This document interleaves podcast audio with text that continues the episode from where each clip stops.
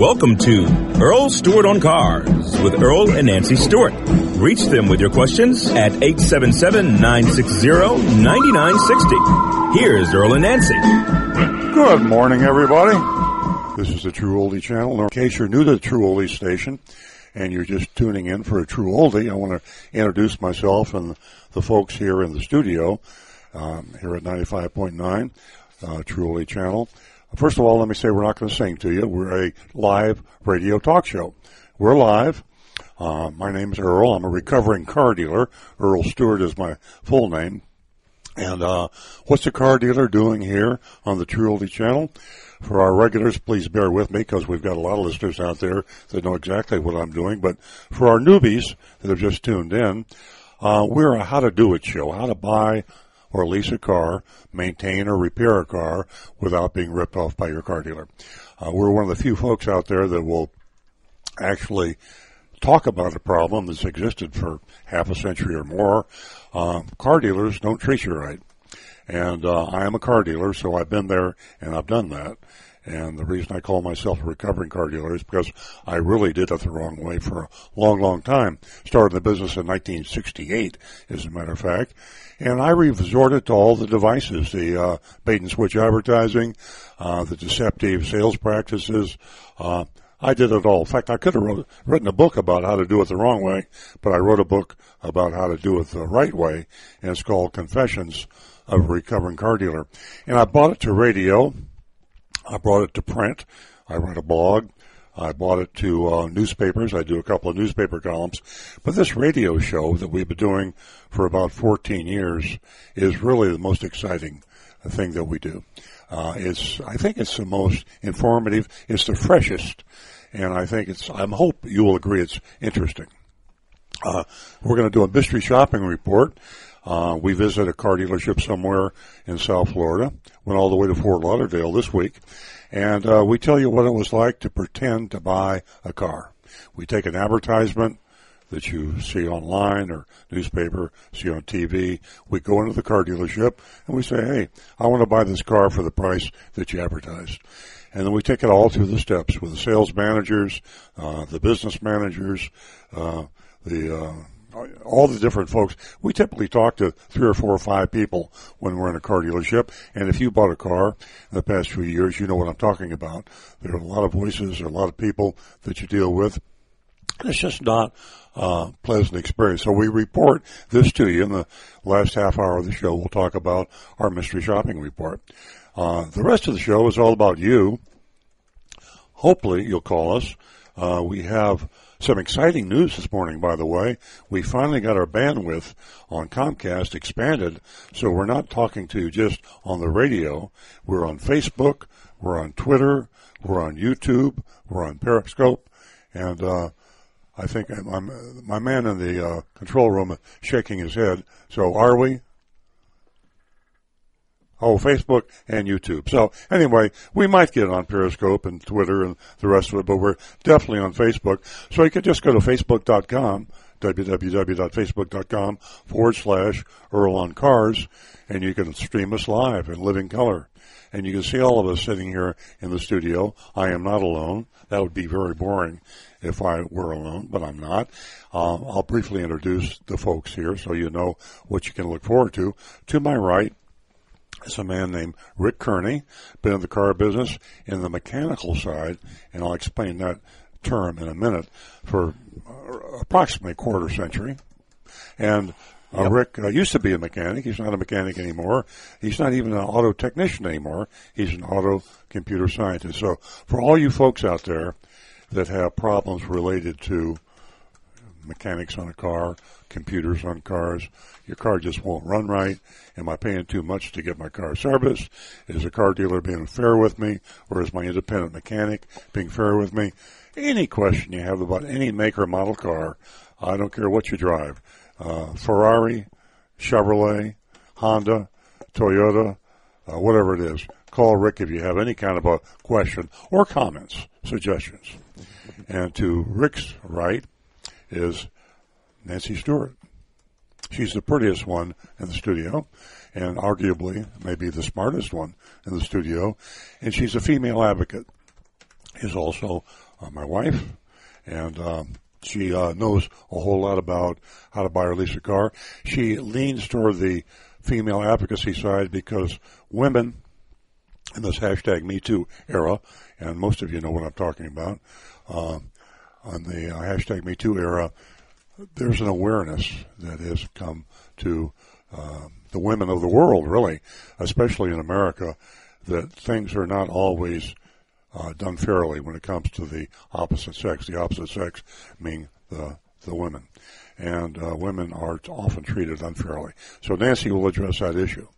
And uh, I'm going to let Nancy personally tell you about a special offer we have for the females in the audience. Good morning, ladies and gentlemen. I have $50 for the first two new lady callers. Ka-ching. Whether you have a question, Cash. whether you have a suggestion, as Earl just said, ching, ching, ching. This time of year, well, you can use $50. So give us a call. That number is 877 960 9960. And for you texters out there, you can text us at 772 497 6530. Thank you, Now Nancy. back to the recovering car dealer. Thank you very much.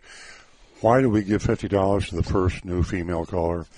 Because we're trying to build an audience. And by the way, Nancy has been very successful in that. When we first started on the air many years ago, virtually all of our callers were men. And after a while, we realized this isn't right. Half the world is female. Half the world are women. Half the intelligence, half the productivity, half of everything. We need to hear from the women in the audience. And we have built ourselves a very, very good female representation. You'll see later in the show, we do have women call. But if uh, you haven't called the show, here's an opportunity. $50 cold cash, no conditions, no strings. Nobody's going to try to sell you anything. If you just call 877-960-9960 and you haven't called the show before and you're female, then you get the 50 bucks. And then to Nancy's right, right across the table actually from Nancy is my son, Stu Stewart. He's also Earl Stewart the third, but Good morning. we call him Stu. And, uh, Stu, uh, you, you tell us what you do. I'm, I'm tired of talking. Well, I'm trying to keep us connected uh, through the interwebs, otherwise known as the internet. Um, we're trying to get our Facebook Live video going. Uh, we have our text number. We're on all social media pl- platforms, and uh, we want to give you another uh, option other than just listening to the radio in your car. So if you're at home or you're walking around with your iPhone or your Android device, you can watch us live whenever we have sufficient bandwidth up here. But Yeah.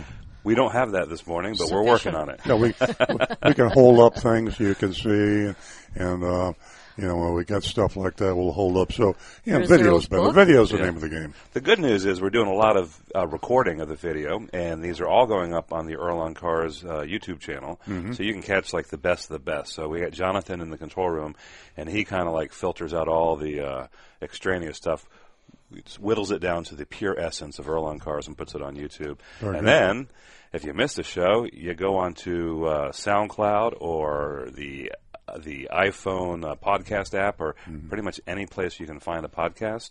Uh, you can find the whole shows. We have a whole archive of every show uh, we've ever done for the last couple of years. Exactly. Fantastic. I like that word you used, whittle. Whittle, I have not whittled in years. I used to do that in Pittsburgh. you do a lot more pairing, Hmm? pairing instead of whittling. Uh, no, I used to do the anyway.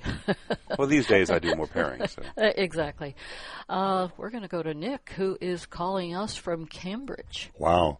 Hello, Nick in Cambridge, Massachusetts. How you doing, Nick? Hi, good morning. How are you all doing down in Great. Florida? It's great to hear from you. Thank you. I've been listening and you know watching on YouTube for some time.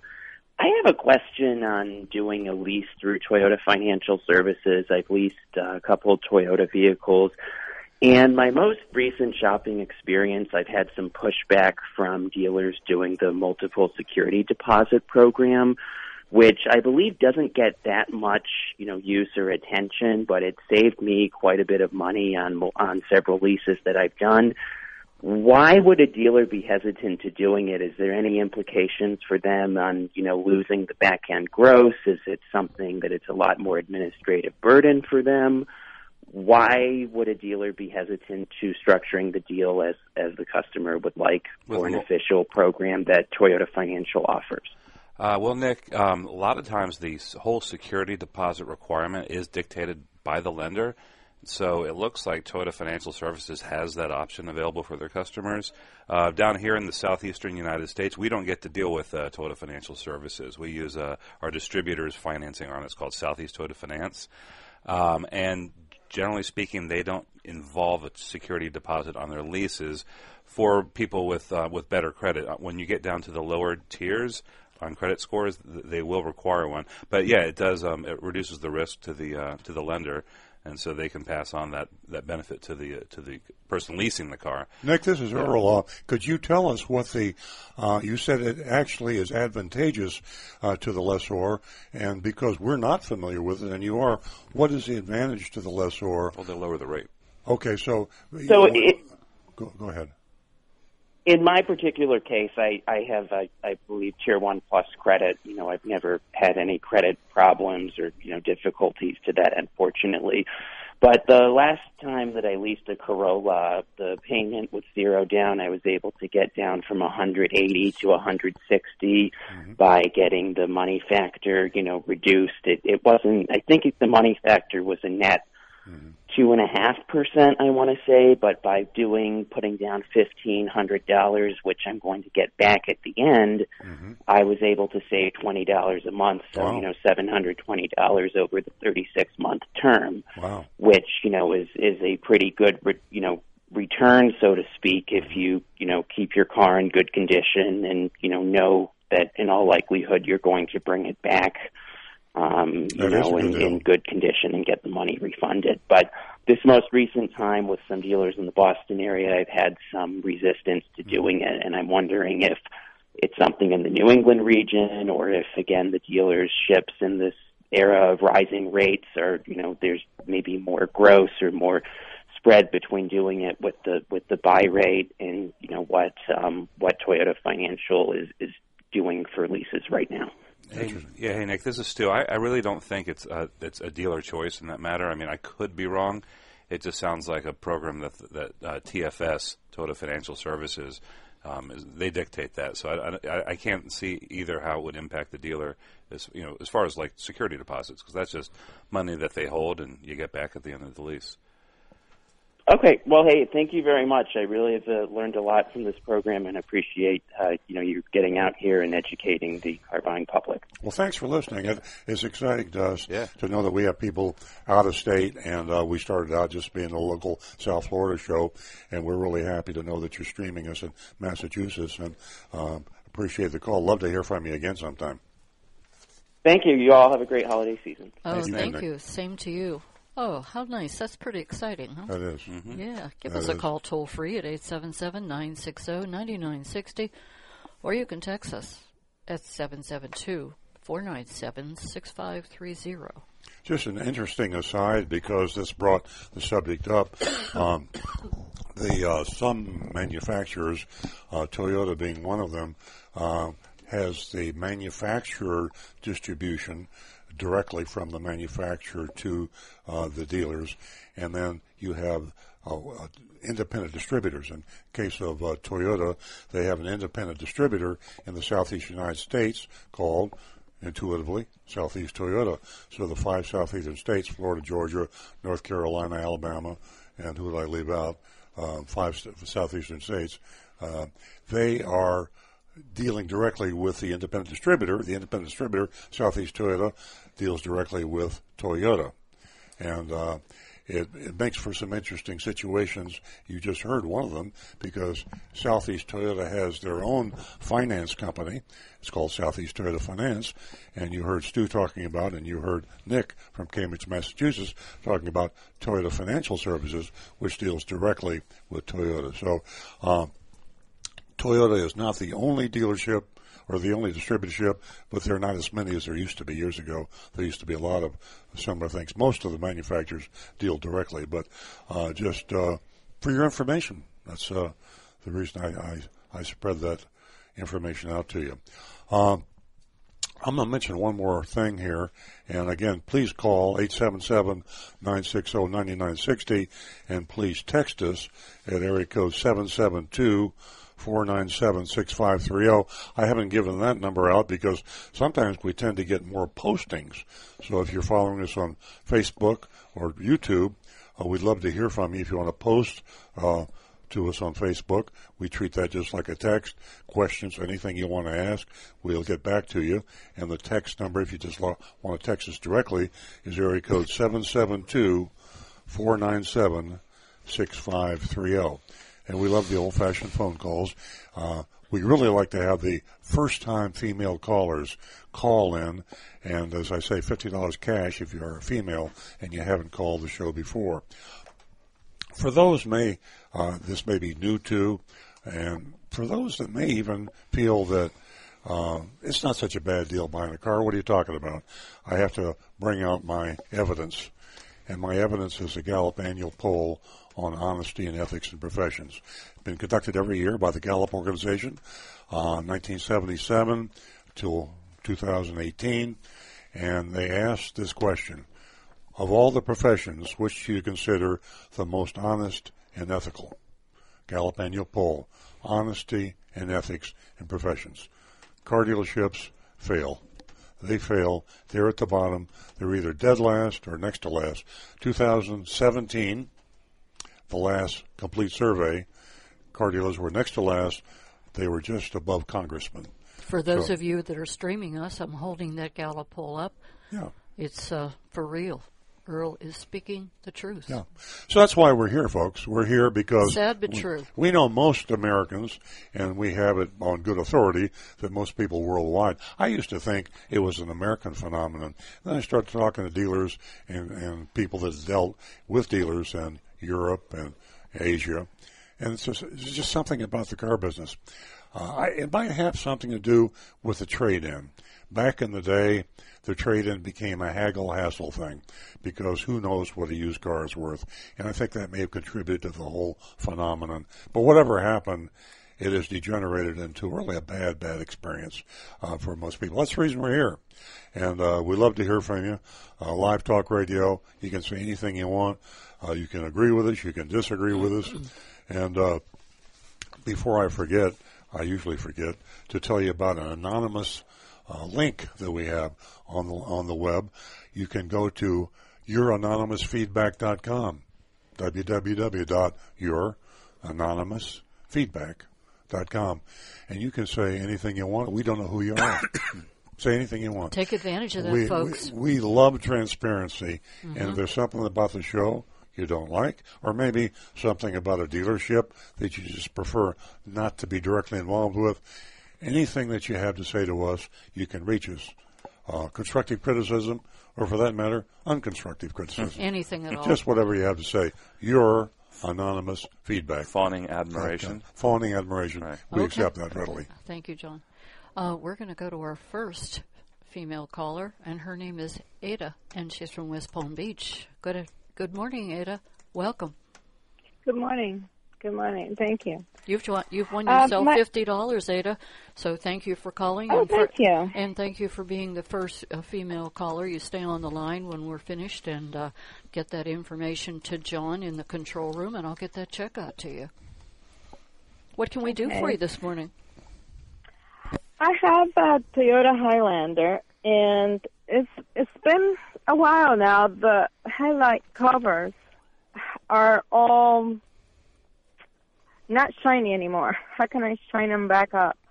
I read somewhere to use toothpaste. I did that in an area. It didn't shine it back up, and they're very not, not you know they're not they're all okay. cloudy. Yep. Yeah, Rick's smiling. He knows exactly how to fix that. Un- unfortunately, that's a uh, it's a it's a common thing on all cars nowadays. They've all gone to that polymer plastic headlight, and the Florida sunshine just eats them up and fogs them right out.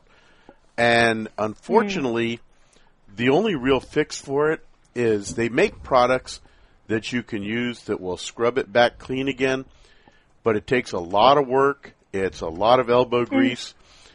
Uh, my recommendation: look around at some of the different dealerships and car repair places. Quite often, they'll be able to do that for you for a very reasonable cost, because it does take a lot of elbow grease, basically, to get those scrubbed back clean, and then it'll last a couple years, and they'll look pretty good for several years for you. Oh, that's good.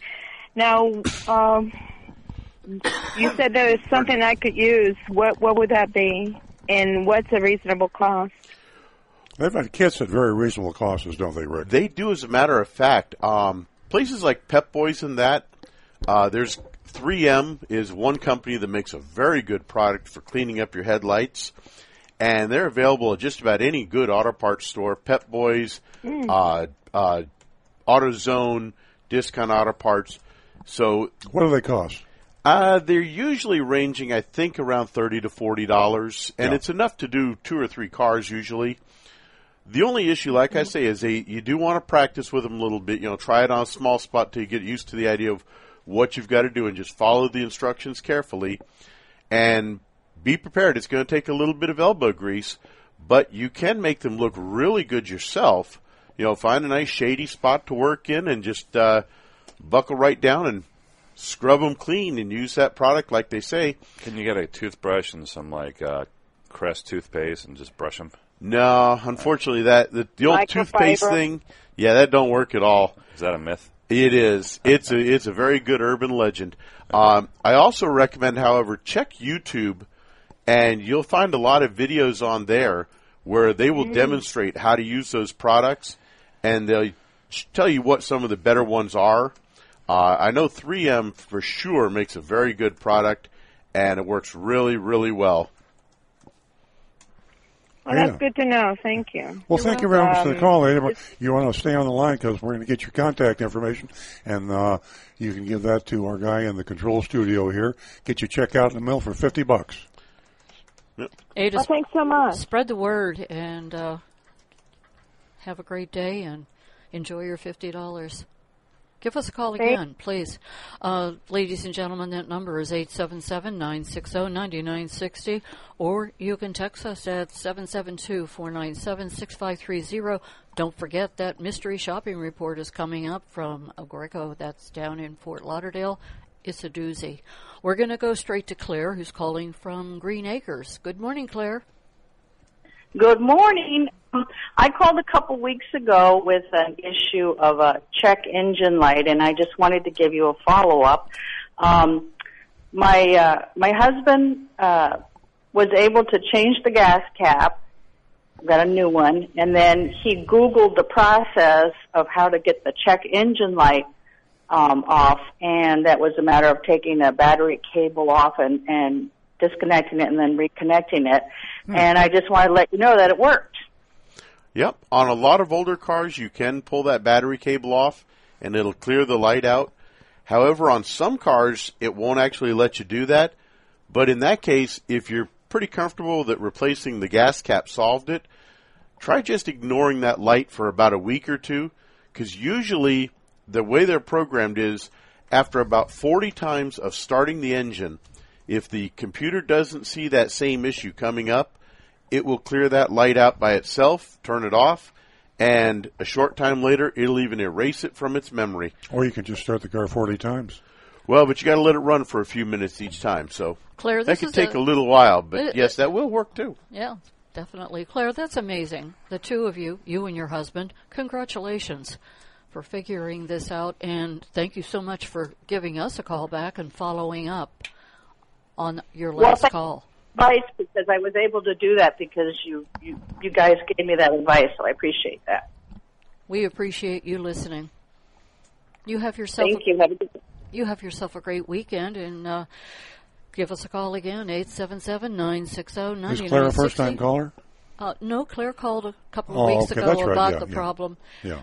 and she was just following up. Uh, the text number is 772-497-6530. Now back to the recovering car dealer. I just Uh, got a signal from do- Stu that we are streaming on Facebook. We are live on Facebook. live on Facebook. I'm getting reports that the volume's a little low, but they can hear it if they turn their volume up. ah, So okay. we're here. and Great. so, uh, so this big bandwidth we thought we had doesn't exist, and uh, Not this morning. Yeah, not this morning. No. It's amazing uh, with the high tech opportunities that we have that we're not able to avail ourselves of them uh, here on the True Oldies channel. It's it's uh, maybe a little bit too modern, but we will we will keep on trying. We're going to drag them in to the we will 21st century. pursue. We'll try. We'll drag them in. We won't go defeated. You know, it's one of these. I think I experienced this, and you probably experienced this personally. In this high tech society we live in, you often get caught in the middle between people, uh, and Comcast will blame uh, AT&T, and AT&T will blame the radio station. The radio station will blame somebody else, and high tech is hard to deal with, but we know that it is possible for us to have, you know, 50 megabytes or 100 megabytes or 150 megabytes Yeah. of uh, bandwidth, and we could be streaming everybody.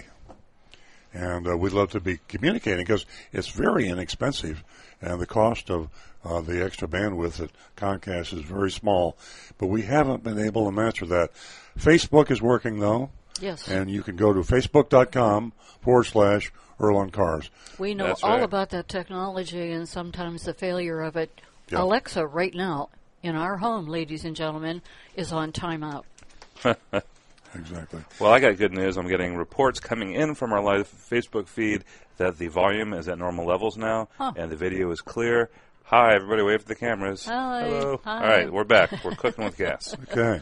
And for you old fashioned people, I say old fashioned, texting, you know, texting wasn't old fashioned uh, a year ago or two years ago, but uh, when it first came to pass, uh, Yeah. it was. Thanks, everybody, for your patience. We really appreciate you tuning in.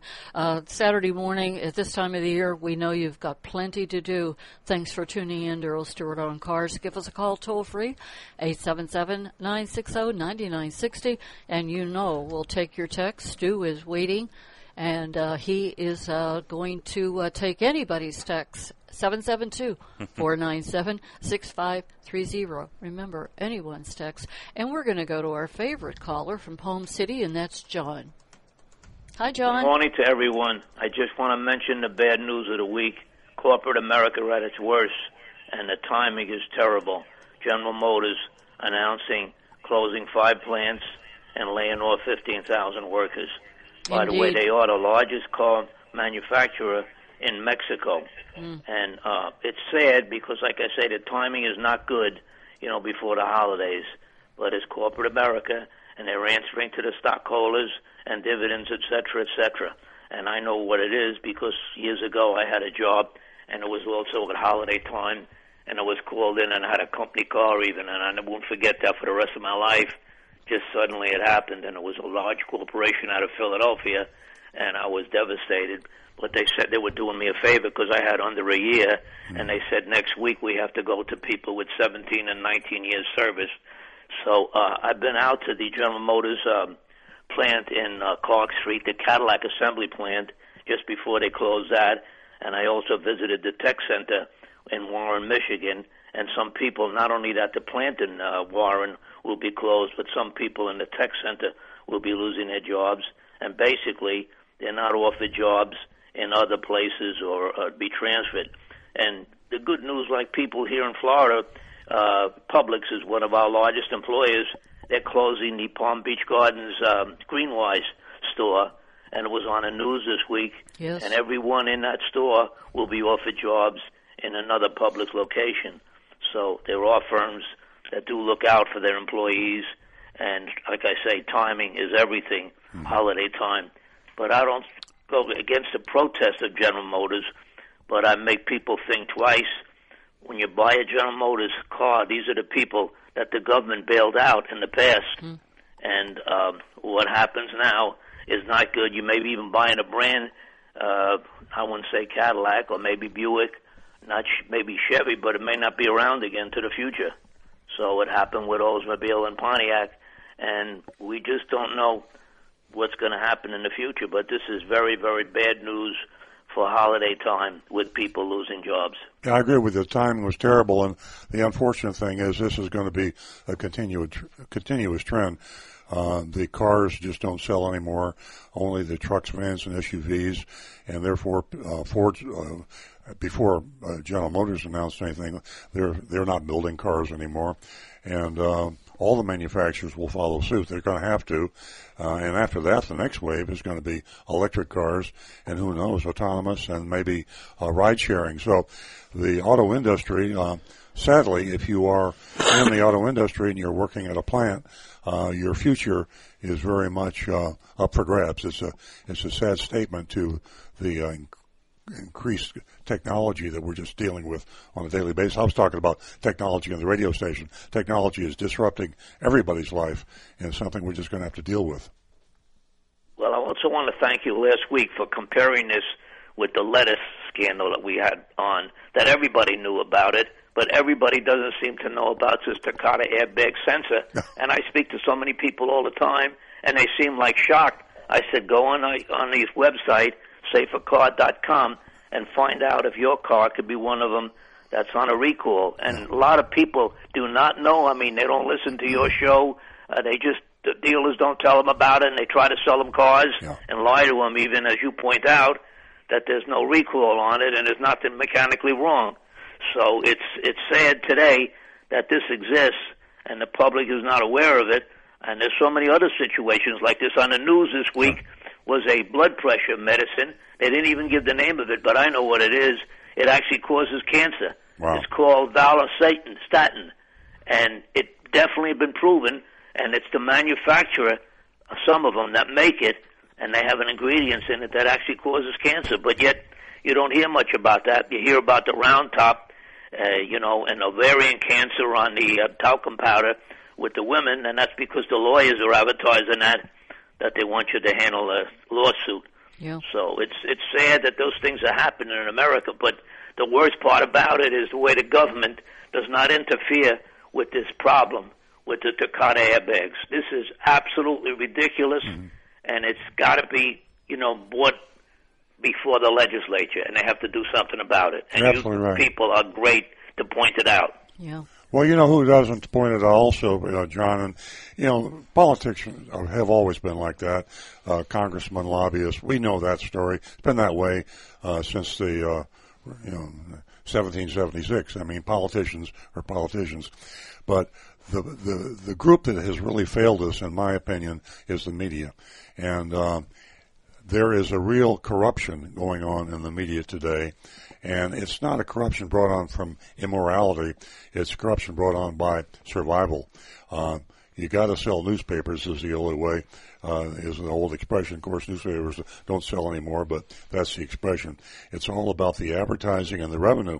So with television, radio, newspaper, online. Uh, we talked about Facebook. Now there's media, and th- look at the corruption going on with Facebook. Uh, you have to make a buck to exist, so survival is the strongest instinct. And the reason that the lettuce got all the press is because it was an easy target. The reason that the Takata airbag did not get any press is because it was a hard target. The hard target meaning you go after the manufacturers and they stop advertising. You go after the car dealers, they stop advertising. Yeah, it's it's strange though because there's an old media axiom: if it bleeds, it leads. And I can't think of anything more dangerous or sensational than what's going on with these Takata airbags. Yeah, and if they the- focused on the victims. But the media has been so fragmented.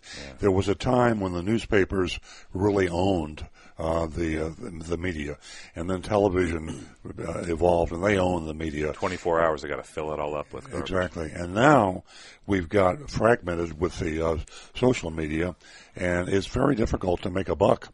And uh, to stay alive, the newspapers, the t- TV stations are pandering to the stories that can sell the most advertising, and they are ignoring the most dangerous ones because they can't get the support if they go after the auto manufacturers or the car dealers. Correct. You add up all the money in big auto with the auto dealers included, and they are afraid to go after the Takata airbag. So, John, you're absolutely right. It's a sad statement, but uh, I guess we're the one little beacon of light, and we're going to continue to be the beacon of light until we get some results.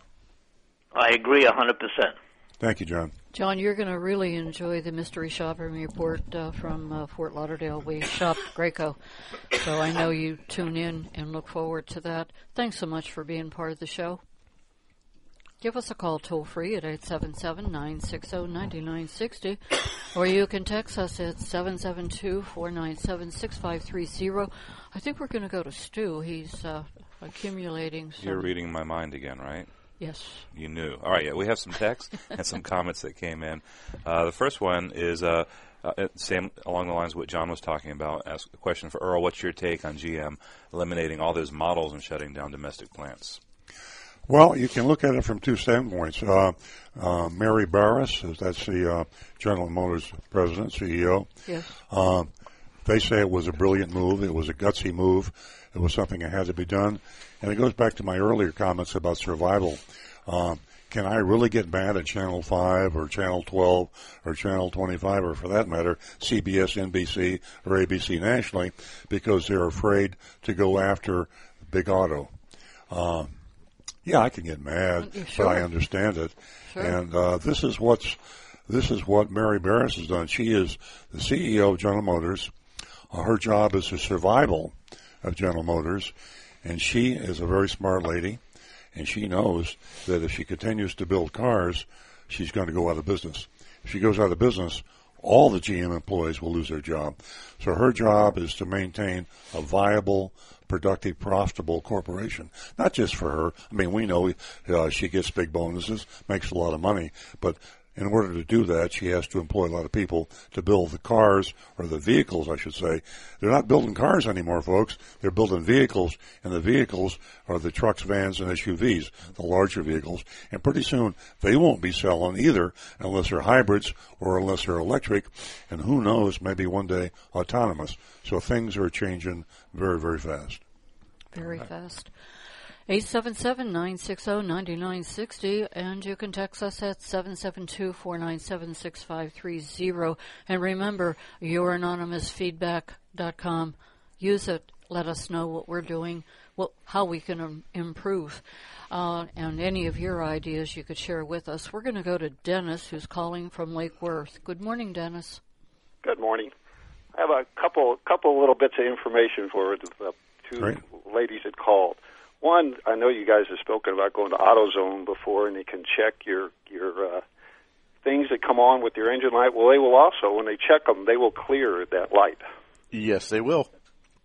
So if she doesn't want to wait 40 starts, she can just go buy an AutoZone, and they'll they'll they'll look at it and uh, take care of that for her. Well, that's great information, Dennis. And that's free, too, right? They don't charge you for Yeah, that. Yeah, it's free. Yeah, no, Oh, no yeah. charge. They tell you what the codes are and you know what you need to fix, and you can either even if you don't buy the stuff from them, they don't. I've done it, you know two or three times, and uh, no, they're great about it. They're nationwide, Secondly, too, I the believe. lady with the headlights, she wants to clear up.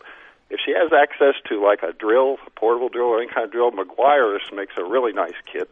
I have a 2001 Elantra, it's one of my cars, and the, and the headlights still look like I just bought them because every once a year I take that kit. It's got a nice buffing pad that goes on your drill, and they give you the compound, and you you know clean it up, and then they also sell a sealant that you can put over the headlights after you clean them, and it really keeps keeps them looking great. Dennis, what did you what did you pay for that kit? I think I paid fifteen dollars for it, Wow. And and the sealant was like another eight dollars.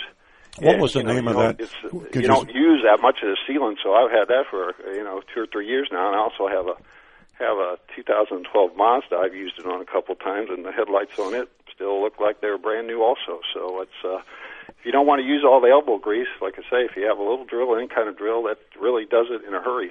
What's the na- give us the name again? Could you spell that name for the listeners? Wires, they make all kinds of uh, auto waxes and uh, and uh, sealants for your car. I think it's uh, let me let me go look at M Y E R S. maybe? Uh, actually, it's M- Meguiar's. oh, Mick Wires. Yep. It's Yeah, yeah, Meguiar's. They're a big. You go into Walmart or any auto store, and they have all the uh, uh, I got you. waxes and things that uh, they, they've been making them. They make them the best waxes too. It's M A G U I R E S. M E G Let me see. U I R U I R E S. E S M E G U I R. Boy, that's great information. For fifteen bucks, um, uh, keep your headlights clear. Uh, that's a great. That's great information, and you could probably. Yeah, actually, I'm sorry, I gave you. It's M E G U I A R S. I got the E and the A backwards. So. Ah, very good. Yeah, Well, I didn't thanks so realize much. that the Meguiar's product was so inexpensive on that, Yeah. but I know they make Yeah, some great yeah. wax. yeah, they make great wax. I use that on my cars too, and uh, like I say, a lot of like you know a lot of a lot of people turtle wax makes a kit, but you have to do it by hand. So when I found found this Meguiar's one, it's like a soft like uh, lamb's wool pad, and you and you put the cleaner on there, and Mm-hmm. it buffs it out. It doesn't take long at all. Wow. And you got a safer car to drive. That's good information, Thanks. Dennis. Appreciate Yeah, thank- appreciate the call very much. Thank you for sharing that with us. Uh, Okay. uh, well, hey, why, if there's an easy way, why not? yeah, yeah, exactly. I hear you. Dennis is very Okay. informed. Dennis, thank, Thank- you. Call us again, 877-960-9960, or you can text us at 772-497-6530. Now back to Stu. Yeah, we have some more texts and comments. Um, Steve on Facebook is watching our live video. I just commented on uh, what John was talking about online about GM. He said Ford stopped most of its car production, and GM was sure to follow. So uh, yeah, we're looking at a trend, uh, an indus- industry trend. You hit the nail on the head. People don't want cars, and and, the, and the manufacturers are reacting appropriately, even though there is a human there's a human impact to that. You know, speaking for my own experience, I drive a car, and I've always driven a car, and I just feel comfortable in a car. But uh, I'm I'm almost being forced to considering an SUV because of the height factor. And all of you, I know, are experiencing this. You get on the road today, you're surrounded by trucks, vans, and SUVs. If you're riding in a car, it really obstructs your visibility. Absolutely. Uh, directly in front, of course, Yeah. to the rear, to the side. When you're surrounded by large vehicles and you're down low near the road, I feel unsafe in my car now. Yeah. So if this thing is going to happen faster rather than later. Well, we're watching it um, at our own store. We Yeah. we are we do have a car dealership, and we sold uh, our top selling vehicle forever was a Camry, that has been replaced with the Rav Four, which is a Yeah. S- SUV. At one at one point, Prius was uh, very close to our best-selling Yeah. vehicle, and suddenly we're selling an SUV, and we can't get enough of them, and we got too many Priuses, and it, it's just the price of progress. And uh, you're going to see more layoffs, and uh, And, and also with the SUVs, I mean, they've changed a lot in shape, and they used to be these big, boxy truck-like things, and now they're calling them crossovers, and they're just a little bit they're a little bit lower to the ground, but you still have the height, and um, and they drive a lot more like a car than they used to. Oh yeah. And and I myself, Stu, I'm reconsidering my request to you, and thinking about going into You uh, want- you want a a good deal? crossover, or You can want you a good deal can you an make me a deal? I can do it. Hey, I, I can set you up with a salesperson on that. Oh, thanks, Rick. See, the guys are really taking care of me. I'm the only female in the studio. 877-960-9960. We have uh, one more. Uh, we need one more female caller to win $50, a new female caller. So don't forget about that. And we're going to go back over to Stu because he has more Texas. Yeah, we have a an anonymous texter. Um, says, why do car makers have to use dealers to sell cars? Can't they sell directly online like Tesla or anything else that we buy today? We'll do a special two-hour show on that. Uh, uh, there's nothing that uh, I discuss more uh, with my employees and uh, my sons and my wife, and Yeah. it's one of the most frightening things that I encounter as a car dealer. Full transparency: I am an automobile dealer, have been uh, since 1968, and I'm seeing the times that are changing, and I see my future very dubious. I don't know what's going to happen 20 years from now car uh, manufacturers will be selling cars directly. And before I get into that, and I'll address that in a minute, let's take the call from Bob in Lake Park. Okay. Good morning, Bob. Welcome to the show. Good morning. Good morning. Good What morning. we were dis- what we were discussing a month ago has happened. The owner's manual in the new Mazda CX-3 will now be in digital form. You will no longer get an owner's manual. That's great. Is that right? About time. Hey, wait. There's, there's more. Listen, there's more. The car now, when you have an issue in the car, it will it will send you a message and tell you where to reference the issue in the owner's manual. Very cool. I love it. Nice. Very nice. It's uh, That's, it's you got to Bob. Are, are you comfortable with that? I don't. I'm not going to ask you how old you are, but there are a lot of people that just don't deal with it. One of my best friends still has a uh, flip phone, doesn't text, uh, does very little email, doesn't know what Facebook is. Um, I'm 77. I'll be 78 in a few days. Uh, how do you feel, Bob, about this digital revolution? well, I'll tell you. you know, I used to have a, a, an '82 Trans Am. You sold Pontiacs, right? Mm-hmm, I did. And they just started to put the computers in in in, in the cars back in those days. And I used to take. I had a, a three-inch wire that was exposed on both ends, and I would attach it to that little receptor, take the plastic piece off, and the car, the check engine light would would would blink, and if it gave me 11 blinks, I had my Chilton book. You know who Chiltons are. They Oh, used to have absolutely. the Chilton's manual, yeah. Yep. I would go to the Chilton book and I'd look up and I'd see what the problem was. It said if, you, if that was the code, it was Wow. 11 blinks. Huh. It, it, would, it wouldn't give you exactly what the problem was, but it would give you a general area where to look, and then you would have to troubleshoot. 1987? So, 82. 82. 82. Wow. Boy, I tell you, I didn't know that. Uh, that is really Oh. interesting. Actually, Chrysler products used to be you would put the key in ignition and cycle the ignition on and off five times, and then the, leave it on, and the light would blink a Morse code telling you what the digital what the code was. That was sophisticated back then. It it was so simple, and it worked so well. Anybody could pull the code, and then you could look it up in a book to find out what was going on. Wow. right. Well, the the only things usually when you looked under the code, there were probably maybe 20 different things that you would have to troubleshoot. It wasn't it wasn't that it wouldn't pinpoint it exactly, Yeah. but it would put you it would put you in the general vicinity.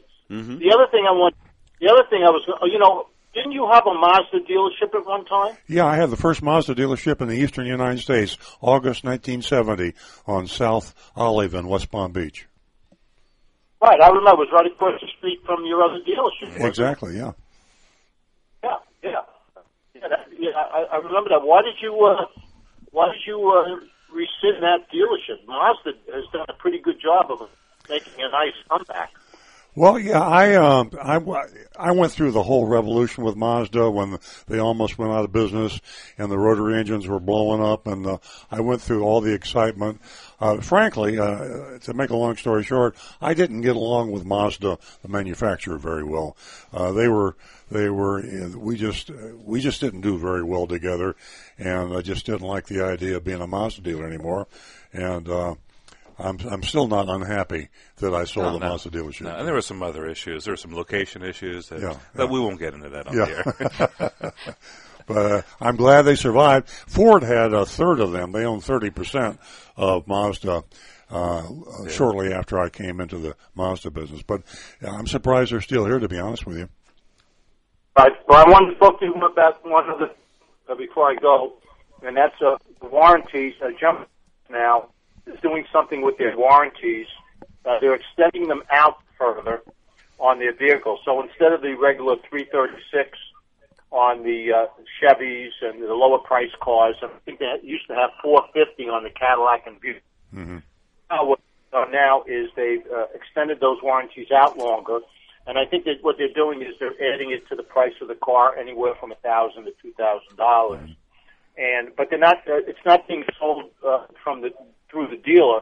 It's actually part of the uh, is, uh, uh, uh, deal with the customer. Yeah, I understand.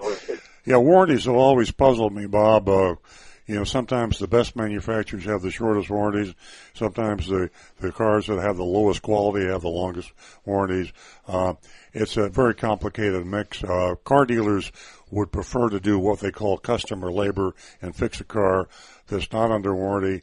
Uh, the car manufacturers make a huge mo- amount of money selling parts to dealers.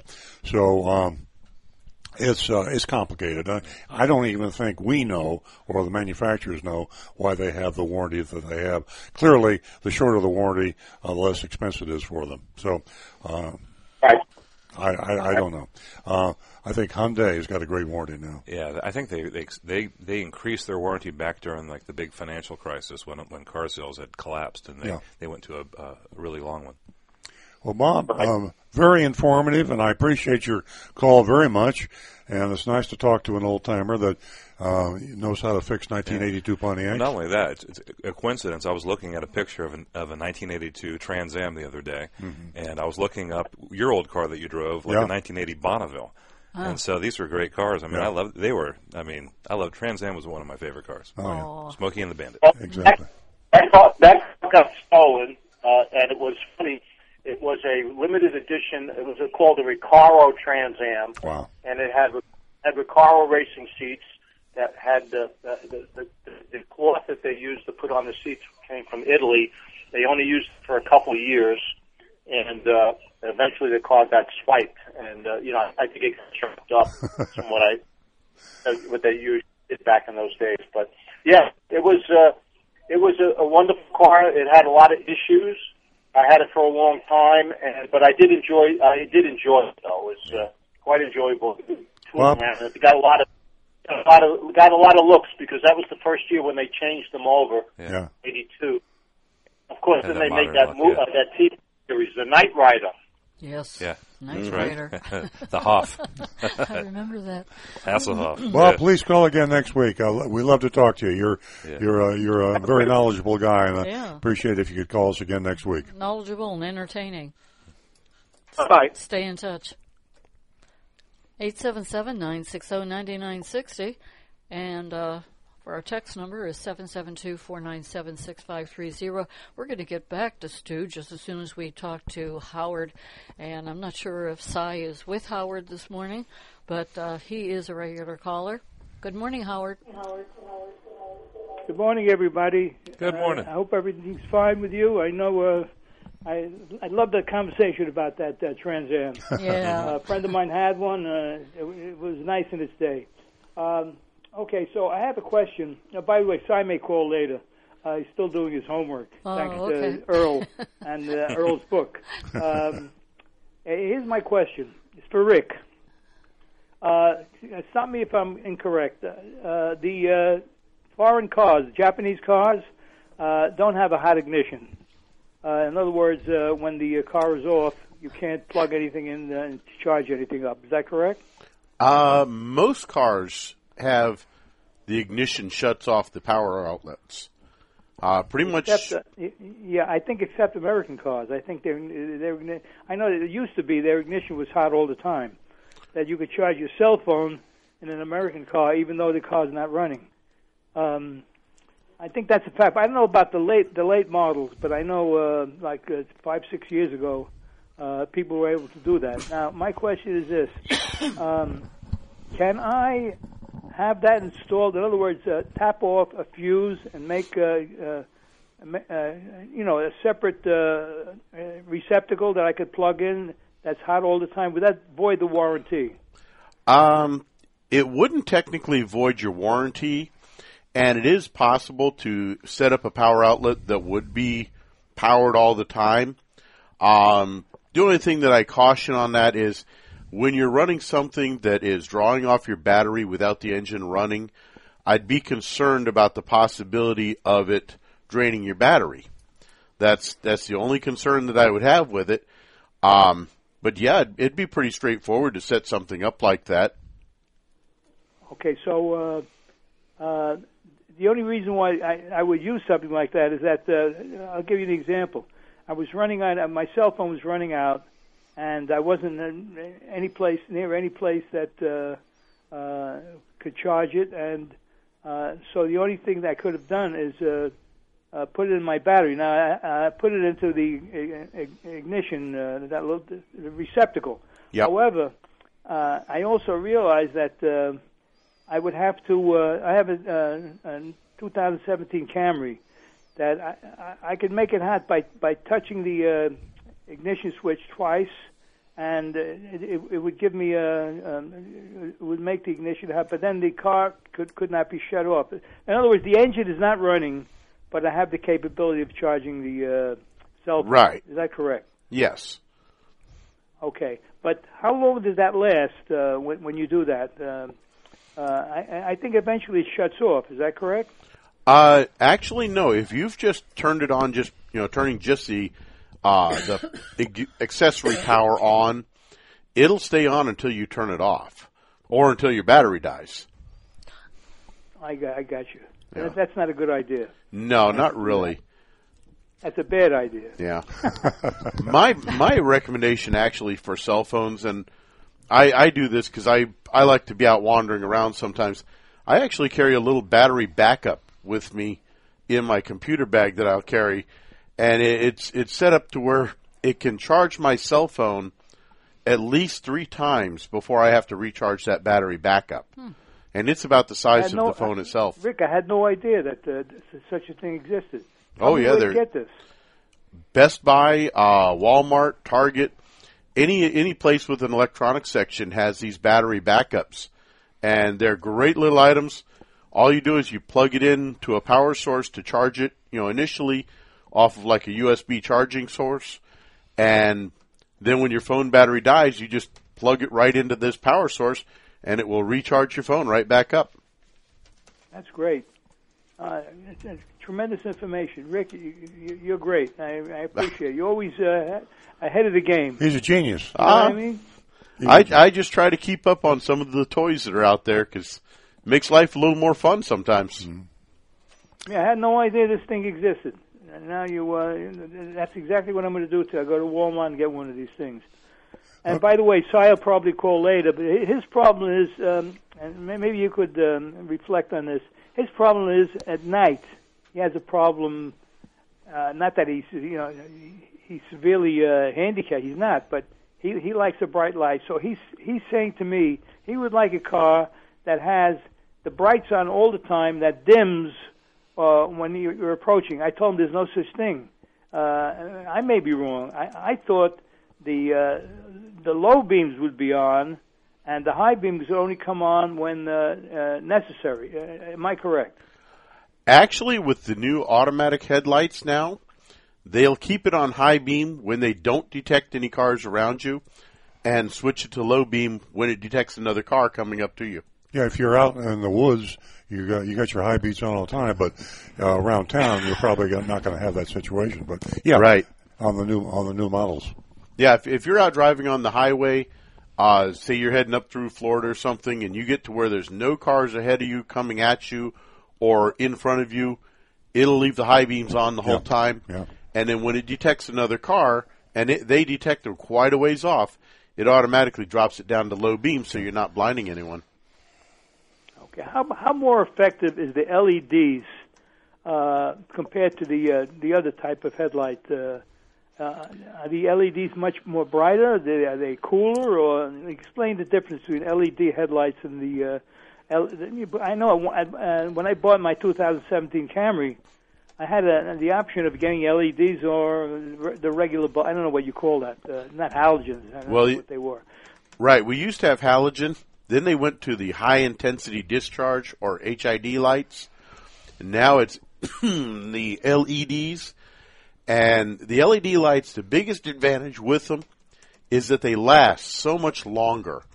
The the lifespan of the bulb is supposed to be almost infinite and they draw a lot less energy or use less power from the car to chart to run them and they are a brighter light and a cleaner whiter light. So they've got advantages all the way around. Yeah, how, Howard, the name of the game is LED now. If you haven't got LEDs in your home, you ought to put them in. They last, as Rick says, a long, long time. Long time. Um, 15, 20 years. Yep. Yeah. Uh, they, they, they're inexpensive and they throw a better light. Uh, the old incandescent lights and the old, um, previous to LED are obsolete. So Obsolete. you're, you're far better off with Yeah. LEDs everywhere. And they use a lot less power too. Yeah. Absolutely. Everything, everything's better about LED. Yeah. Yep. Now, why is that? Why are they still selling incandescent? Isn't that? uh, I, I thought that was uh, illegal to sell those after No, a certain they're, year. they're still selling because people still buy them. Yep. And uh, that's it's sooner or later they'll be uh, won't be selling them because they'll stop buying them. But it's just like anything else. You could probably buy a buggy whip if you look hard enough. I mean, they don't have uh, much of a demand, but they might be at Walmart. You might be able to find a buggy whip. I don't know. Yeah. Well, no, you Cracker go Barrel. uh, Rosie's Red Barn right out in Wellington there. There, you There's- heard there's it a right lot here, them out folks. Rosie's Red Barn. Yeah. Hey, uh, Howard, thanks so much uh, for uh, tuning Th- in. Thank you, and uh, have Oh, a good day. And uh, thank. I'll be talking. I probably call after nine o'clock. We'll take Okay? you. We'll take his Okay. call. Thanks, we look forward to it. Have a great weekend. 877-960-9960. Or you can text us at 772-497-6530. We're going to get back to those texts in just a moment because uh, Alan has been on hold. Thanks for your patience, Alan. Alan's calling from West Palm Beach. Good morning. Yeah, hi. Uh, I've been listening to you uh, each week, and uh, I find it very interesting. I have a suggestion. As far as the mechanical stuff, the stuff you just heard, that's uh, good for people who drive. I no longer drive. But the one thing is sort of an observation and, and maybe a criticism. When you have this, uh, uh, uh, you know, uh, mystery shopper and so forth, what I don't understand, you're not going to buy the car anyway. You're just trying to describe uh, the fact that uh, most dealers are doing something, either not uh, disclosing the Takata airbag, Yes. or they got a big uh, dealer's cost and so forth. But uh, and the fact that your dealers are all the way down, that we understand. I mean, if you go to the Middle East and you you guy gives you a price, you know you're going to have to bargain. Same thing with an automobile dealer. But why, after you find out that the guy has not disclosed the Takata airbag, why can't you just confirm? Listen, I understand there's a Takata airbag. Uh, why I would like to buy the car, but I don't want to have it fixed first. You know, that's, Uh, a, that's an interesting or, question. Or the other one is when he has the dealer's price, thousand, two thousand, whatever. Say, wait a minute now, this is not something that really is uh, part of the price that the dealer or the manufacturer. This is something you're adding on, Hmm. and I'd buy the car, but you've got to give me a break on this, the dealer's cost. In other words, confronting them. You know that they're going to be like an automobile, like you're talking about the years that this is the way they they all operated. But why not confront them? You've got to take some responsibility. You know what they're going to say. But how about what you're going to say in confronting them and giving them an opportunity to answer? Alan, your point about the Takata airbag is very interesting, and I like it, and we will try that um, on our next mystery shop. Just, uh, just tell them face to face. I think maybe we even go a little further and say, you know, we're mystery shopping you here, and we're so and so, and we'd like to talk to somebody in authority here. Why would you advertise a car with a dangerous recall? And uh, you, why would you advertise a car with a dangerous recall that cannot be fixed? And why would you say the car is safe? Because I asked you twice or three times, you said the car was safe, and then just hear what they say. That that would be extremely interesting. Yeah, that's that's what I'm suggesting. Because Yeah. I've been listening and I'm waiting for you to say something. Yeah. And and and you just oh we gotcha. We'll so do- It's like, we're gonna do gotcha th- moment. you caught him again. We're going to do that. But the second part of your suggestion, we uh, we have actually done that with uh, dealer fees, and we talk to the uh, salespeople, and we say, "I'm not going to pay that dealer fee. That's just profit to you. Uh, you didn't have it in the advertised price. Why did you do it?" And Alan, they lie to you. They say.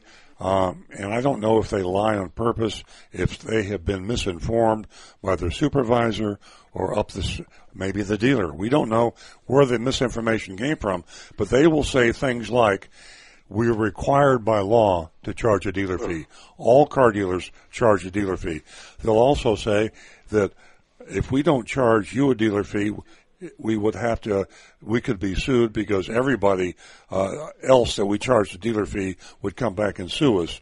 Uh, they make up some of the damnedest things to justify this dealer fee, and it's so entrenched in the culture of car dealers. I think they really think it's okay. Yeah. So, uh, And the other, the other thing, um, when, when we when we do these mystery shops, we try to, um, by being anonymous, by not letting them know that we're shopping them, they're going to behave the way they normally do with a regular customer. Um, so, but we do confront them, and we've Yeah. even done that on Takata. We've Yeah. called them out. And said, It's what kind about of, this? I, but I like what Alan said. It's kind of like a remember the old Mike Wallace. He would go in the undercover. very end. Sure. At the very end, he'd say Yeah. the cameras would come out Right. and watch Mm-hmm. the. It was a shame we don't have cameras, but you just expose. You're on TV. You're on a mystery shop. This is what we're doing. Now explain to us. Why did you lie to us about this Takata airbag? And and then report what they say. Yeah. Gets a little idea. dangerous. Does. But we're we'll have to do- ask Agent X if he's willing to risk Yeah. his life. What a We're kind of doing that in the studio, though. So that's uh, you know we know they're listening. And, and by the way, we know they're listening. Yeah. we've got uh, Definitely know they're listening. Great, great uh, idea, Alan. And we're going to try the first part. We're going to talk. We'll do the Takata airbag thing, and we'll do that next week. And so tune in. Yeah, just my suggestion: don't confront them with with uh, uh, your lying. Just I think you maybe uh, uh, forgot something, or maybe uh, you you know, you didn't you didn't see the uh, the list of all, of Yeah. all the things that are on the uh, whatever the, the You give them a chance to weasel out of it. Yeah, okay. I like Okay, that. Okay, great. Thanks Thank for you the so much. suggestion, Alan. Thank you, Ellen. Thanks, Alan. Keep listening.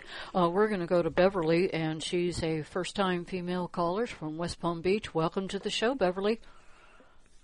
Thank you very much, and I do want to say good morning to everyone. Good morning, Beverly. And Before this- we go on, you won yourself fifty dollars.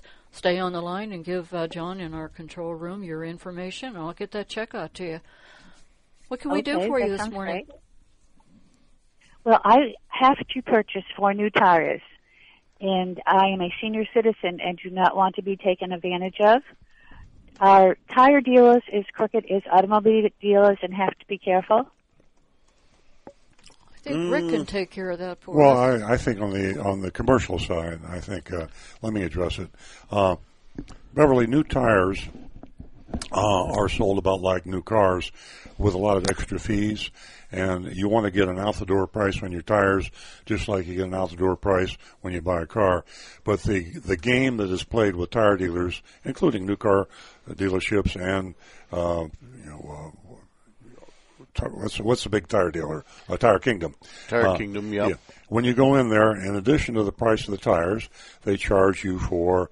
Uh, they have road hazard insurance. They have mounting and balancing fees. I know I'm leaving things out. We sh- we shopped Tire Kingdom a couple of years ago, and there were multiple multiple fees added on. So you want to uh, pick the tire that you want to buy. Uh, you can go to Consumer Reports and decide the best tire for you, and then you can shop that price like you would shop a car. And be sure you get on the phone before you go in. What will what is what do I have to write a check out for, or give you my credit card? What's the full amount of those tires after you put them on my car? Oh, okay. Yeah, they'll they'll And get then you for I, I was wondering if you could recommend a good tire dealer in your area because I do live in the West Palm Beach area, and I maybe you know one that I could go that would not have to be worried about it. I, I don't have anything that comes to mind. Uh, it's car tire dealers are a little bit like car dealers. It's a culture, and everybody does it this way. Uh, it's just not fair. I mean, you walk into the Publix and buy a loaf of bread. They don't hit you with a bread fee or a Publix fee. Uh, they don't charge you for bread insurance. I mean, uh, and it's just the culture of tire dealers very similar to car dealers, and they all do it that way. I don't know of a of a, uh tire dealer, Firestone, Goodyear, uh, uh, Tire Kingdom. Rick, do you know a tire dealer that's fair? Um, Costco. Probably, I was just about to say, probably the best one I would recommend is Costco, if you're a member. I'm so sorry. I should have said that. Yeah, that's your favorite store, and I can't claim credit for that. That came from Steve watching our video on Facebook. He says the only place to buy tires is Costco. Then somebody else chimed in. Uh, oh, actually, Steve chimed in again. BJ's too. Well, I almost dropped the ball there, Beverly. Costco for sure. I don't know. You're in West Palm, so you're near a Costco. Uh, if you live in northern, uh, north of here, up in Martin and St. Lucie County, they, they don't have a Costco up yet, but there will be a Costco coming in. And uh, Costco prices on tires are so good Amazing. that I. That's where I'd buy a tire if I didn't sell tires myself. I mean, Yeah. the tires are extremely reasonable. And uh, let me chime in here. Uh, uh, Beverly, uh, you can't go wrong with Consumer Report and uh, checking out uh, what they recommend and all the testing that they do on these tires. It's uh, a surefire way of purchasing the set of tires that you need for your vehicle. So go to Consumer Report. I, I will check all of that out because it does sound serious. Okay, we Hold uh, on, not one- knowing one little- exactly where is the best place to one go. little But added I footnote. do thank you for your time. And I'll just talk to you. Thank you very much. You're welcome. And before we go to Rod, I just want to mention on Costco, they do something interesting. I just with tires, they they give you free nitrogen when you buy your tires, and uh, Everybody does. Well, a lot of dealers charge for it. Uh, it's, it's one of those little things. There's nobody perfect. I think Costco should not do this, but it's free, and they will give you a refill of nitrogen when you come back in, and the motive to that is to have you come back in so you'll buy something else at Costco. Now, it's something Costco does that I'm not crazy about, but in view of the rest of the industry, it's such a minor th- factor. I don't hold it against them. And it's free. It's free, exactly. Just takes your time. That's all. They, they love uh, moving their uh, inventory around because that gets you to uh, purchase even more. So give us a call toll free. We're going to get back to Stu in a couple of minutes. We still have more callers. 877 960 9960. Or you can text us at 772 497 6530. We want to welcome you to the show, Rod. Good morning. Good morning. Um, correct me if I'm wrong. Uh, with the with the TV shows that you're talking about, you've got a group of, let's say, five or seven people with the camera crew, all this. With Agent X, you've got one. Yep. Now, what if, what if with today's news and everything that's going on out there, what if Agent X uh, gets, you know, does the confrontation? All of a sudden, Agent X goes out and two or four of the tires are slashed or something like this. You know, nobody knows how it happened. Nobody this, nobody that. That's the true. the the arrow of surprise is is what you've got. My suggestion: keep it. Your Agent X, you're going to put him into put him or her into jeopardy. Yeah. Rod, you're right, and uh, we think about it and uh, we talk about it. Uh, Agent X is a remarkable person.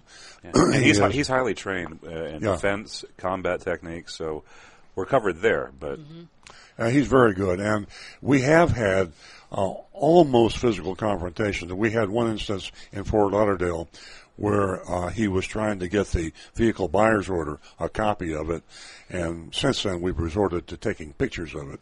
But he was trying to get the vehicle buyer's order, and the sales manager, uh, in a very aggressive manner, confronted him and snatched it out of his hand. stood over him. Stood over him in a very aggressive manner. Adrenaline began to pump. Yeah, it was not. Yeah, it was a little. Un- wasn't cool. He handles himself pretty well. Yeah. He's very seasoned. Yeah.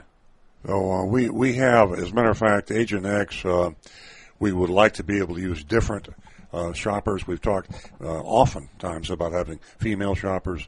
Uh, we've talked about having uh, elderly shoppers and very young shoppers. We want a cross section of the different types of people. But to find someone with the stamina, courage, and knowledge of Agent X is very difficult, and he is. And the chutzpah. You got to have. Uh, you have to I have might- like yeah, some bravery. I might check with you on becoming an Agent X if you if you want and desire. Well, Ah, yeah. we're looking for we're looking for good agents all the time, and uh, we would love to hear from you. You can contact us directly off the air. Yeah. Or if you give John your contact information, Give John your contact we'll- we'll information, talk. And we would love to talk to you. Uh, it sounds to me like you've got a good grasp and understanding. You're watching the show. You understand the mystery shopping report, and so Rod, if you uh, would love to come aboard, we'd love to have you. Uh, we we reimburse you. We pay. We'll give you the details. We pay uh, Agent X for his shops. Uh, not nearly as much as he should pay for risking his life, but uh, we pay him what we think is a fair amount. But he does get the He's free listening now. Vest. he gets the bulletproof vest free. So Yeah, yeah. Rod, yeah, thank you very much. I appreciate that.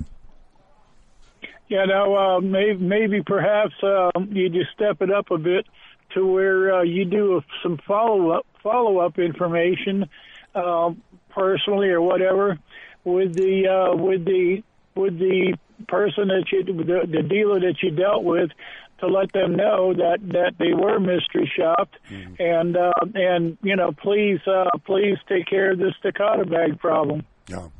Another great suggestion, and I've said it on the air, and I have, and more often than not, dropped the ball there. Uh, the dealers that we shop uh, know what we do, and we hear about that through third parties all the time. Uh, we uh, we've been caught. I think I think one of the problems is yes, we have been caught. They've recognized our shoppers and thrown us out of the store, not physically, but say, uh, we know that Close you work for Earl Stewart and we will not talk to you. Get out of here. Um, I think the dealers themselves, the general managers and the owners, they're trying to maintain deniability. And if they talk to me directly, then there goes their deniability. Um, we're saying some things that are pretty uh, you know, pretty serious. We're we're accusing dealers of doing things that are illegal, dishonest, of course, uh, uh, unethical, immoral, all the time.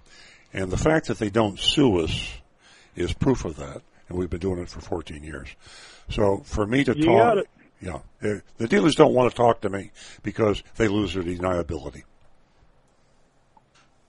Well, it's it's it's you know the old the old saying. Um, ever since ever since the, the the first of times with with mankind, uh, there's been greed, and and people want to put food on the table, but uh, they don't want to put just food on the table. They want they want a gold plated table.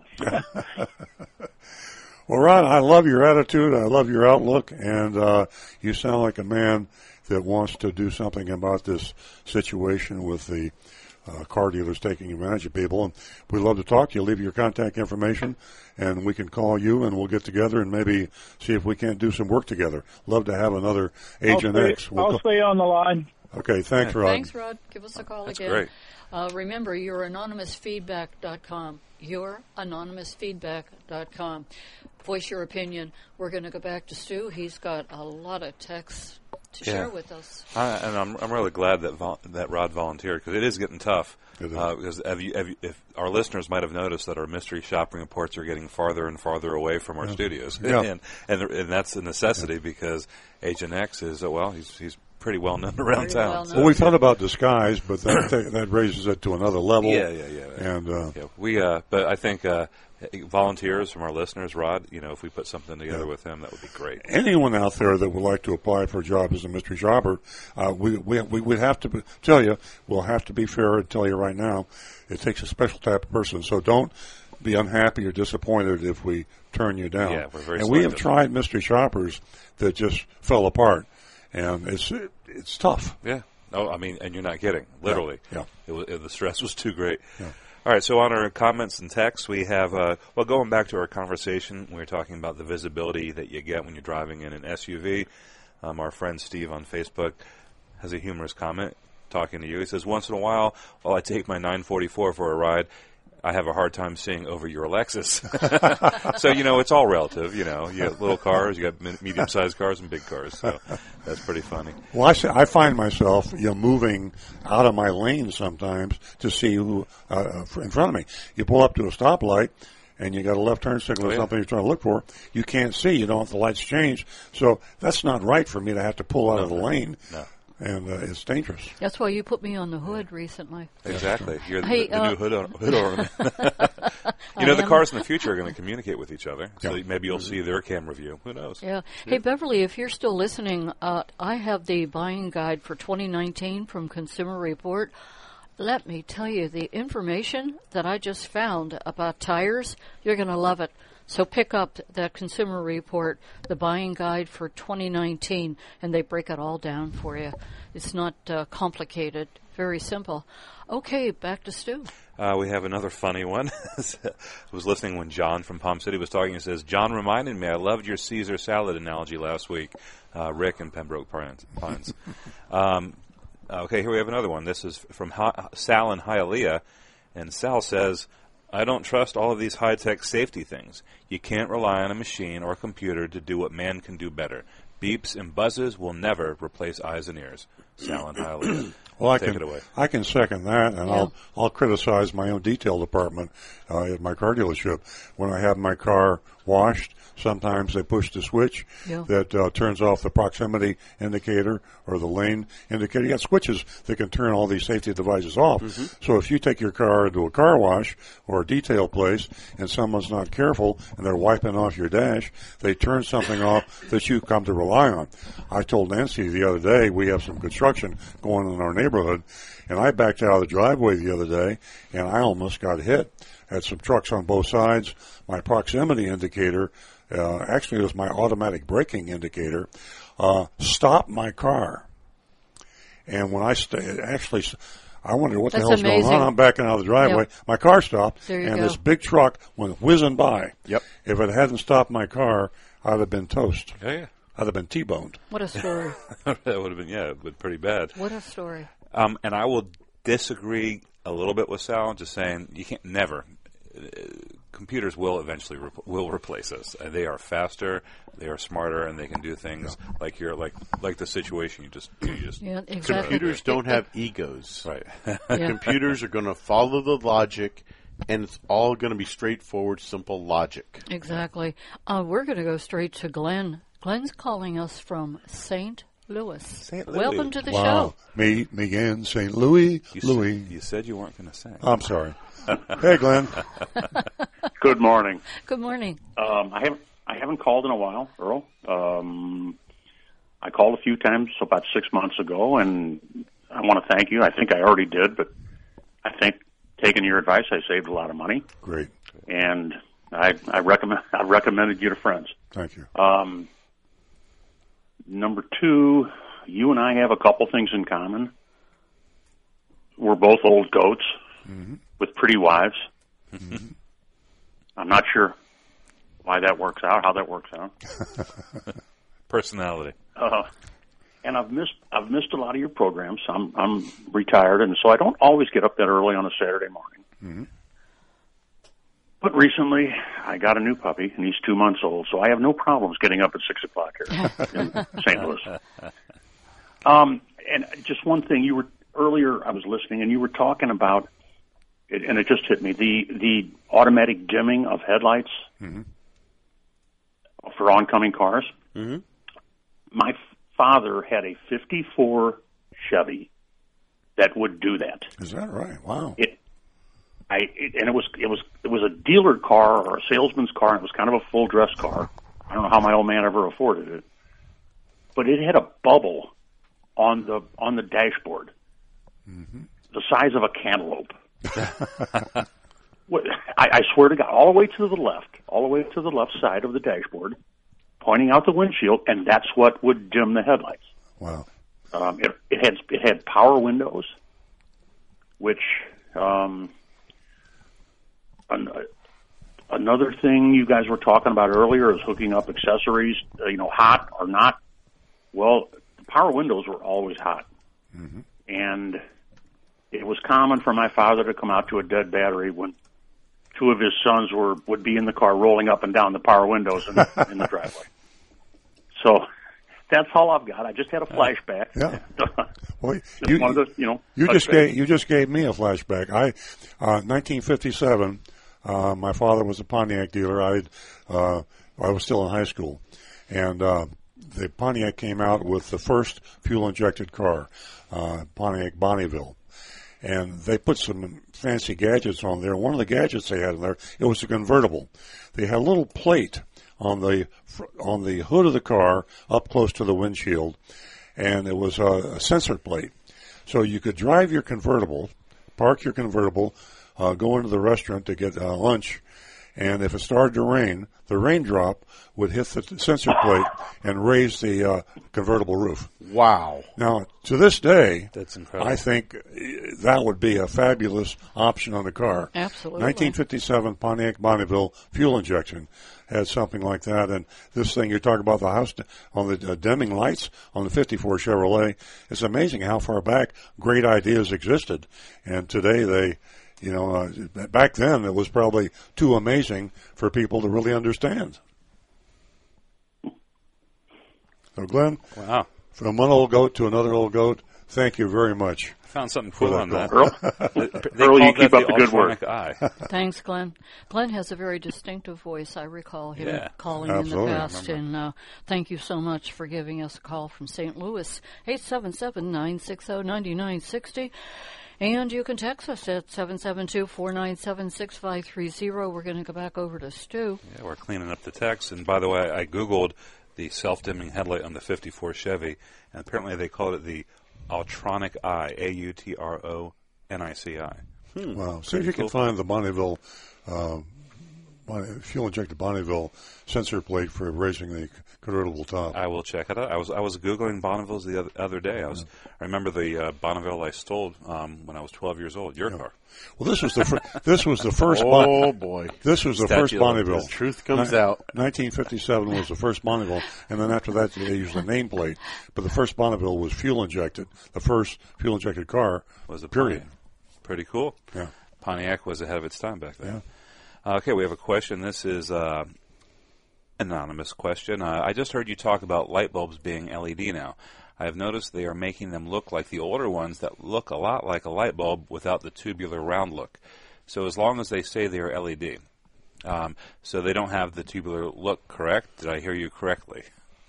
Um, they can they LED is. I'm, I'm guessing that what they're asking is the shape of the headlight. I think, I think he's talking about uh, all LEDs, and I think he's talking about probably uh, you you can put a, screw an LED into the lamp that you have at home Yes. that looks like an incandescent lamp, and I think that just make pe- make people feel more comfortable. When the LEDs first came out, they had that squiggly thing, Yeah, Right. were- and people didn't like that, I guess, No, and no. so then they they emulated the incandescent because people were used to buying those, and I think that's what he's talking Yeah, about. Yeah, the LED lights, they're very small, so a lot of times when you see them, there's a series of lights in a, in a row. So if Yeah, you look right. and um, they don't look exactly like your traditional headlights. Um, they can actually make them a lot smaller, so you're going to see a lot more uh, kind of cooler, more futuristic looks on the headlights. But um, but they're they're bright, they're great, they're more efficient than uh, any other light bulb that we've ever used on a car before. They are. Okay, where are we now? We got are we caught up on text? We're caught up on text, Yeah. comments, questions, and callers. Okay, uh, we've got uh, 9:26 on the clock. We're going to be coming up uh, and discussing that well doozy of a mystery shopping report from Fort Lauderdale. That's Grieco, Grieco, Grieco. Mm. I think Fort Lauderdale. Our old friends. Yes. I did get one anonymous. We strike again. Uh, check. Uh, I'll read the anonymous that just came in. Uh, Hello, World, We recently opened up the new lobby. In, Nope, that's from the dealership. oh, dealership. Yeah, that's, Oh, a- that's an internal question. Oh, internal. Okay. yeah, we have anonymous uh, feedback from everybody, and uh, it's a lot of fun. Yeah, remember, you're an- anonymousfeedback.com. We would love to hear from you, and you do remain anonymous. You're anonymousfeedback.com. Give us a call toll free at 877 960 9960, and you can text us at 772 497 6530. Remember, we want you to be part of that mystery shopping report. Let us know how you feel about it by grading that report. Here's a little tidbit before I get into the mystery shopping report. I've been bringing this to the radio show for three weeks, and I never got to it, so I'll just pick it up. it's uh, from the AARP magazine. I, I get AARP. In fact, uh, everybody except Rick in the studio gets No. AARP, and including Stu. Yep. You only have to be 13 to get AARP. I think I right. keep I was lowering, just gonna say. lowering the age. But uh, what it says here is AARP members who switch save $482 when they switch from Geico. They save $571 in insurance premium when they switch from Allstate, and they sha- save 427 when they switch from State Farm. Now, that's a little bit misleading. I, I'm sure it's true, and I'm sure that the AARP insurance program is a good insurance program. But what the uh, advertisement really tells you is anybody that switches insurance companies is probably going to save money. Absolutely. Alan Napier, our collision repair expert, who comes on about once a month now, used to be on every week, uh, always reminded us that insurance companies, auto insurance companies, collision liability, will raise your premium a little bit every year, and the longer you stay with them, the more they sneak it up on you. Meanwhile, they could be actually lowering premiums uh, to their other clients, but their loyal clients, counterintuitively, are paying more money. Now, this is a, a dirty little secret for big insurance. Listen carefully. If you're loyal to your auto insurance company and you haven't changed your insurance, haven't shopped it, you're paying a lot of money, Yes. too much, and you can save three, four, five hundred, maybe a thousand dollars in annual premium if you just shop it and compare. Trust me. So, three of the largest insurers: Geico, Allstate, State Farm. If you have an insurance from one of those or another one, call these other ones. Great and say, advice. What is my premium? Yeah, you will save money. And if Alan was sitting here, he would say, he would remind everybody, they are not your friends. No. That is not your friend. It's always best to check. And for the people that have been with a company, auto insurance, forever, what a big mistake. Mm-hmm. Huge mistake. So check that out. Go out there and shop your auto insurance. Very important. Remember, I said earlier that you can vote on the mystery shopping report uh, because we would love to have your input. Uh, there's, uh, you know, we we tease about the mystery shopping report, and the truth be told, there's a whole lot of work that's put into it. And uh, Stu, the mystery shopper, uh, just everyone that's involved in this uh, ordeal, and we keep going further south for a whole lot of reasons, as Stu pointed out earlier. So it's real important that we hear from you this morning for you to vote on the mystery shopping report from Fort Lauderdale. And uh, we did tell you earlier, I'll tell you again, that's Grieco. Before we go to the mystery shopping report, we have another text. We do. Uh, it is from Gene in Tampa. Can I take my car to a dealer to find out what's in the black box? I would like to know what my daughter did to my car. She said she drove it normally and didn't abuse it. It's running rough, and I don't believe her. Gene in Tampa. Hmm. Sorry, don't the, mean to uh, laugh. The dealer, can't, the dealer can't tell you what's in the black box. Oh, Uh, yes, we the can. dealer can. Ooh, ooh, ooh, ooh, the what's dealer that can, we hear? The dealer can only tell you if the manufacturer authorizes it. Nope. There are now certain uh, operations of the car Oh, yeah. that are available to us now, Yeah. including uh, information on how the car has been driven. Now, this has only come out for about the last two to three model years, uh, last two to three Are you years of cars. for all cars or just Toyota? Uh, well, I know Toyota for a fact, but I'm pretty certain a lot of the others are going to have this as well, where we can see vehicle operation history, such things as wide open throttle. Um, in other words, did they floor that pedal Let me right jump down? in and answer the question uh, before you continue. I bet Uh, Stu I knows, th- excuse me, I bet Stu knows all about that. He has a house filled Yeah, I- with I- teenagers. I, think I think there are privacy issues here, and even if, in first place, I think that most manufacturers will not allow you access to that. Uh, Toyota is the exception for some of the information, but I'm sure there's still privacy issues. And I think that you can try to take it to your dealer, and I think the answer you will get is it's a matter of privacy that we cannot. If, well, if here's here, here's what I what I, I mean. I'm sorry to interrupt. I think that if there is a an issue, a mechanical problem with their car, Yes. and you take it to a dealer. Um, if it is a Toyota, I don't know if it is. They don't specify, and they hook it up to the computer and they see, well, this car was Yeah. it's her car. So um, yeah, if there maybe they can say this was driven roughly. I don't know. Who knows? I, I think I'm sure it's a legal, it's a legal privacy issue, and uh, But if it's her own car, if if it's her own car, then that's a different story. But I still think that there are things that the manufacturers restrict seeing, and uh, I'm glad that Toyota has become more transparent in that. But the fact that most people aren't even aware of the black boxes in the cars, and they're not aware of what they do measure. Insurance companies are also putting black boxes in the cars with the consent of the owners. So I think the consent and knowledge of the owner is where the privacy comes in. And I don't think they're designed to find out if your teenage daughter is speeding. and I think that's where you might find a problem. Yeah. Through, through my own experience uh, with a Sequoia, I was told how that vehicle was driven, and it, I was told by the mechanic, and it was really abused. Oh, okay. And that was the reason for the condition of it. Yeah. Oh, before we move on to the shopping report, Howard had asked about um, the battery charging packs, and, Ah. I, and I have a recommendation because I, I have a great one I got on Amazon, and it's the Anker Power Core 10,000. And you can get it on Amazon. It's about forty bucks, and it's great. And you can charge your phone faster than you can if you plug it into the outlet. Anker cord. Anker A N K E R Power Core 10,000. Hmm. Great, great little tool. Great. And the other thing I started to say when Howard was talking about that is you can just have a little power charger in your car, which you automatically plug your phone into every time you get in the car. I find my phone charges faster on my car than it does in a wall outlet. So if you just get into the reflex action, every time you drive anywhere, plug your phone in. That's what I do. Yeah.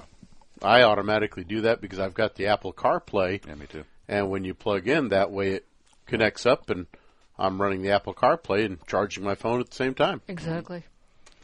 Okay, Okay. let's let's move on to the mystery shopping report. And uh, we have shopped Uh, Grieco Ford of Fort Lauderdale. Am I pronouncing Grieco right? I think it's Grieco. Grieco. But I call I, I say Grieco. Yeah, G R I E C O. Uh, Grieco or Grieco Ford of Fort Lauderdale. Uh, we cast a wide net in our search for Takata cars all over the state of Florida, actually. The current record holder for the longest distance mystery shop is Allen Turner Hyundai in Pensacola. That's a long way away. Agent X, I think, had to go up there on personal business. Yeah. And then he volunteered as long as he was up there. Now that's dedication. Mm-hmm. He he's is To dedicated. the mystery shop in Pensacola. 700 miles away. This week we didn't go quite that far to find a used car with a defective Takata airbag, but it was still a good distance away from our studios here in Palm Beach Gardens. We located our target vehicle, a 2007 Cadillac Escalade at Grieco Ford in Fort Lauderdale. Our mystery shopping team has investigated Grieco dealerships about a half a dozen times over the years. Without getting into a whole lot of detail, uh, suffice it to say there are no Grieco dealerships on our recommended car list. Uh, it's even worse now because Grieco has attained more dealerships south.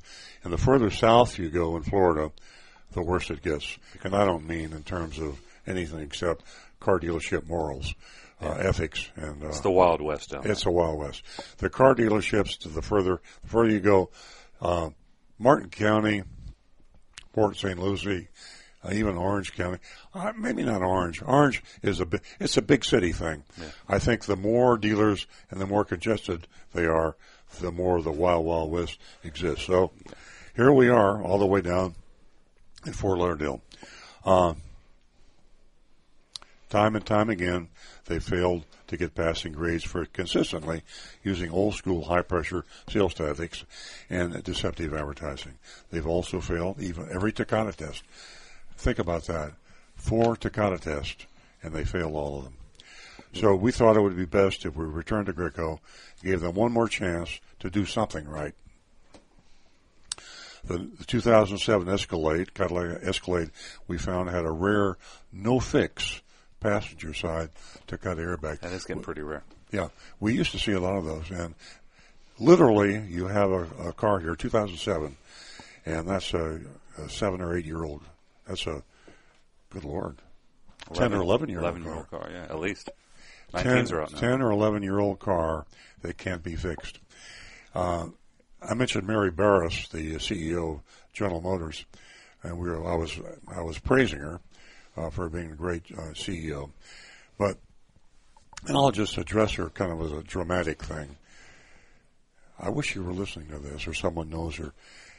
Here's a Cadillac Escalade from your company that's been on the road for 11 years with a dangerous airbag that can explode and kill people. And Mary Barra, CEO of General Motors, how can you allow something like that to happen? And how can I accuse you of being responsible? If we can find it, why can't you find it? You have access to all the computers, all the dealers. Uh, you have the NHTSA database. Yeah, a lot more money than we do. You got a lot more money. You can you could find every Cadillac Escalade and at least notify the dealer that had it, the customer that was driving it. You should have found this before we did. Anyway, In the position that she's in, most definitely I agree with you. I mean, my hat is off to her to be the first female, the first female CEO uh, in this global auto world, and she is in the uh, the position of authority. Yeah. so here we got this uh, 2007 Escalade with a dangerous Takata airbag that you can't fix. can't fix it, and it's advertised and it's for sale. It's important to note that this SUV has spent all 11 years of its existence in the hot and humid climate of South Florida. I guess we got that off, Off Carfax. Yeah. So for the, for its 11 year history, it didn't start out in Massachusetts. It's been in Florida for 11 years. Baking. Heat, humidity, the worst possible things to cause this ammonium nitrate, which is uh, the explosive accelerant, uh, to degrade. And that's I'm amazed that Agent X got in this car and drove it. He volunteered. Making me feel guilty. I mean, I'm the one sending him into combat. That is true. something happened to Agent X, I would never forgive myself. Um, we need to think about that in the future. Okay, here's a report. Been quite a while since I found it to speaking in the first person, as if I were Agent X. He could just refuse the test drives going forward. Yeah. Yeah, this could go hand in hand with was it Rod's suggestion uh, or Alan, one of our callers said confront confront the person, and maybe Agent X could have said, you know, after asking him multiple times, is this a safe car, and being assured that it was a safe car, call him out, get right up to the car and say, I'm not going to get in that car. Yeah. And you know why? Because I'm a mystery shopper and I will not risk my life. Why are you risking your customers' lives? There you go. I think he could do that without revealing himself. What what happens when you walk into a dealership and you have this form and you say, "Listen, I'd like you to sign this, telling me that this car Ah. is safe for me to drive," and putting it right in front of them. Or just saying, yeah, put it in writing. You saying it's safe. I'm seeing an, uh, an airbag recall. Please put it in writing. I, there's no risk to my safety. Give me the okay. Sign right here. Very good. good great idea. Will, will that piece of paper stop the shrapnel from the inflator? He still No, has I'm to ho- the test drive. I'm hoping it would plant a seed Yeah. to the person, and I use the term loosely. Uh, Yeah. I, I can't say what he is Yeah, on the air, yeah. uh, but that person that's trying to sell that car. I have another thought. Agent X puts on a flak helmet and a Kevlar vest before he gets in. He Doesn't has a say anything. full combat attire. Yeah. Yeah. I'm here to I'm here to test drive this car. Now we're I laugh- love it. Now we're laughing about because Hey, of me. Yeah, but you got to get people need to get the visual that it is. I mean, that that would protect you, and that's probably the only thing that would protect you. Uh, visual. maybe not your face though. Maybe it would. Yeah. It does. It's not going to cover everything. Yeah. You'd need a full bomb suit. I mean, it's, Yeah, well, we can't cover everything. Let's not get too technical, Rick. Thank you. Mm. Zero dark dark thirty. Uh, That's going to be my costume for Halloween. Anyway, You're going to dress me I'm up. Agent X. I'm on my way down. I spoke with a woman in the Business Development Center, uh, BDC. All car dealers have them. Named Olive, unusual name. nice name. Uh, checked her computer for me that the 2007 Escalade was at the dealership. I asked her if the line price Online. I'm sorry. Typo. Online price. online price Yep. uh, of thirteen thousand seven hundred eighty-seven was correct. She said yes. She told me to head right to the receptionist and ask for Leo. Another unusual name. Well, at least I think it's a well. We got a Leo. Yeah. Traffic wasn't too bad. I made the trip in a little under an hour. I followed Ollie's instructions. I arrived, asked the receptionist for Leo. Unfortunately, Leo wasn't available. The receptionist told me he was with a customer. So she called the manager. Um, he introduced himself as the floor manager. Didn't give his name. Uh, hello, I'm the floor manager. And he scanned the showroom, called out for Ed. It always amazes me the I number the of people. I'm counting right now. Yeah, I just- Olive, uh, Olive, Leo, Ed. Okay. Yeah. I'm, I'm three. now. Olive, Uh, and floor manager. Ed. There's a there's a trend in the auto retail business toward they call it one person, one customer, where the customer stays with the same person through the entire process. And when you read these mystery shopping reports, you can understand the frustration that the typical car buyer has. They go from Olive to Ed, to Yeah. the floor manager to uh, Uh, Leo. Leo, They got, uh, and you're just bouncing around, and that's part of the Well, I mean, just imagine doing that with anything. You go to buy a phone in a, in a store and you spoke to 16 people before Yeah. you can buy the Yeah, phone. your head's You're going to buy some milk at Publix, and you got the milk You gotta manager. talk to George. bringing in the cow. Let me get the Ed produce. came running over, and the floor manager left us. I told Ed about the car I'd seen online, and he offered to check to see if they still had it. I told Olive Told that him. it was there, but he said he'd better check the keys. Uh, computer's wrong a lot. He left to find the keys. I was feeling a little aggravated, fully expecting him to come back, tell me the vehicle was sold. A few minutes later, to my delight, I saw Ed walking toward me, keys in hand, smiling. We walked outside, found the big white Cadillac SUV, and the window sticker displayed a price of seventeen thousand two hundred eighty-nine dollars. That was a lot more than what the online price was. Made a little mental note. Ed popped the hood, the rear hatch, opened all the doors. We walked around the car, climbed around the interior. Ed uh, talked the whole time, like a typical salesman. I commented on things, commented on things here and there, telling him what I thought was nice and what wasn't so nice. The car was in decent shape for its age. The biggest cosmetic issue was a badly cracked dashboard. Uh, the tire pressure sensor lights were still on. I pointed out the damaged dash. Now remember, folks, this is an 11 year old car. Asked about the tire pressure sensors, Ed said those stayed on because the vehicle had aftermarket wheels. That's a reasonable explanation. That will happen.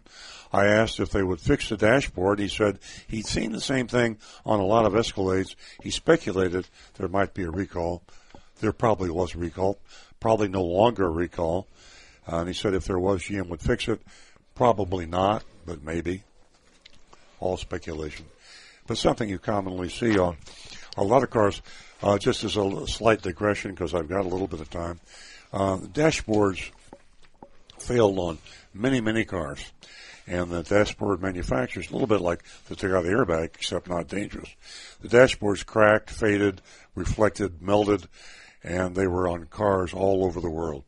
Uh, for a while, the manufacturers fixed them, and they stopped fixing them. And you will see older cars today with these bad dashboards just because they built a lot of them. We went for a very brief test drive. Ed cautioned that the Escalade was low on fuel. Back at the dealership, Ed began by trying to get me to finance with Grieco, aka Grieco. I played along for a while, going back and forth, listening to him tell me all about advantages financing uh, through the dealership. And as I've told you before on the show, you make more money financing a car, car dealer Yes. too, than you do selling the car. The advantage is to Grieco. yeah, to the huge advantage is to Grieco. I finally stopped him by insisting my credit was pretty bad. That'll stop him dead. And I was comfortable with my decision to go through my credit union. I asked about accidents and safety. Question number one. Ed showed me a Carfax report. He showed me the summary at the top of the report. No accidents. Nothing else on the report. He said there were no safety issues and reminded me again they wouldn't offer it for sale if there were. Affirmation number two that this car is perfectly safe. Ed pivoted back to the deal, said he would ask his manager, Marcos, another name. Marcos might have been the floor manager, uh, to put the numbers together for him. He asked me if everything looked good. Would I be driving home today? A pre-close, trial close. I said I would if they looked really good. Wait a long time for Ed to return, 15 minutes. He had a buyer's order printed out for me. I was expecting to see the sticker price of 17289, but instead I was happily surprised. They had the original online price, $13,987. I looked a little further down the buyer's order and my happiness faded. Now, if you just tuned in to the True Oldies channel, we're shopping Grieco, mystery shopping, Grieco Ford of Fort Lauderdale, G-R-I-E-C-O, G-R-I-E-C-O Ford of Fort Lauderdale. I looked a little further down the buyer's order and my habits fit. Here we go. Adding to the selling price, added to the selling price, was $199 for Zurich Shield, an exotic name for a totally worthless wax that they put on cars and charge you way too much money for. $199 for Zurich Shield. Uh, $799 dealer fee. Do they actually call it a dealer fee? Let me look at this document Dealer here. fee has become generic. Uh, yes, they call it a dealer did. fee. It's it's a rarity to call a dealer fee a dealer fee, but they did call the dealer fee the dealer fee. And then we had $132.95 electronic filing fee and a $79 private tag agency. All of that are all dealer fees. And if you add them all up with the Zurich Shield, you're looking at $1,209.95 in added profit to the customer. Hidden, hidden added profit to the dealer, I should say, added costs to the customer. It sure does look legitimate, though. It does look legitimate. I objected to the Zurich Shield and all three dealer fees. Ed said there wasn't anything he could do. He said Zurich Shield was a special wax they put on in detail. He couldn't remove it, so we had to charge for it. Hmm. Was so let me understand. Let me understand that that's a permanent wax. Yes. of course, I'm Maybe being it's Cara facetious. Nova, carnauba. I asked how he could screw around with me like this. He wouldn't fix the broken dash or the pressure sensors and thought I would pay $200 for a coat of wax. I wasn't pleasant about it and I got a little loud. Marco, the manager, must have heard because suddenly they're cha- changing places at the desk with Ed. Uh, just a little aside here. Confrontation. One of the reasons that uh, mystery shoppers have a difficult time and why customers, real customers like you listening, have a difficult time. People don't like confrontation. Mm-hmm. And it's very rare that a customer would do what Agent X does, confront them. But you'll see that confrontation does work. And Agent X confronted Marcos and Ed, and uh, here's what happened. Marco was slick, and he addressed each concern. I'm sorry. Marco acknowledged that, that I was upset, asked what he could do to earn my business. I said I had a few big problems, the dashboard, the bogus add-ons, and the recall I saw on the Airfax, on the Carfax report that no one else seems to think is a big deal. Marcos was slick, and he addressed each concern. Real pro. He would remove the charge for the Zurich shield. Bam. Confrontation worked. There goes the Zurich shield for 200 bucks. And he would let me enjoy the protection at no cost. There's no protection. Oh. He said he would pay for a dashboard mat to hide the ugly cracks. You know, just maybe a, he was fast. a doormat, you know. Put something, his handkerchief, they, put it over. I mean, they make them customized, but that's not. Okay. Finally, he said the airbag issue can be easily fixed and for free. Easily fixed for free at any Cadillac dealership. Now, there's a blatant lie. Eventually, in the future, that might be true. Maybe true. Maybe true. Uh, so, there is a slick manager, a lying manager. Because it says right on the Carfax report, no fix available. I said I needed time to think about it and that I needed to go home. Marco seemed hurt and confused. He got all serious, said that Ed had assured him that we had a deal, that he had solutions for every issue I raised. He wanted to know what the problem was. I told him that taking off $199 and putting on a carpet mat, putting carpet mat on dash didn't exactly address all my concerns. He wanted to know specifically what my other concerns were.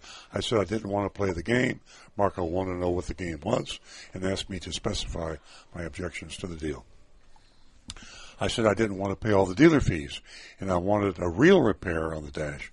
I stood up and said I had to go. Marco said, okay. He said he would call me tomorrow personally. He would speak to Mr. Grieco, or perhaps Grieco, uh, himself about taking off the fees and fixing the dash. I ran to my car. Actually, it was more of a walk. Fast walk. Fast walk. Now, this uh, this car dealer and this closer has done an outstanding job in the eyes of most car dealers. The car dealers listening to this will be calling Marco because he is a great closer under the old system. He really knows how to work the customer. And most customers would have succumbed to what Marco did. I guarantee you that Grieco Ford sells a lot of cars, and Marco sells a lot of cars. Absolutely. And that is the old school. Yeah. You just saw a perfect personification of old school car selling. There you have it. You also saw one of the worst Takata violations we've seen, especially in view of the fact that we've been doing this and hammering it on the air for so long.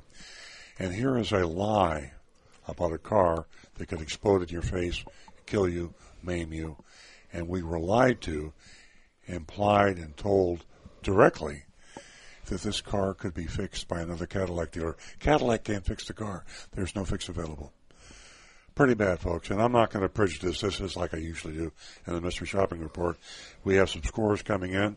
I see uh, Stu writing on the sheet over there.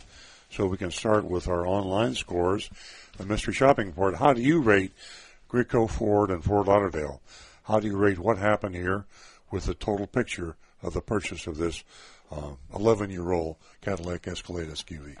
I, well, they're coming in. I have one, two, three, four, five so far. All Fs. All Fs. All Fs. Everybody's failing it. And uh, what can I say? I guess we need to go around the the room here and studio want to start out? I'm going to give him an A. No, I'm just kidding. Sorry.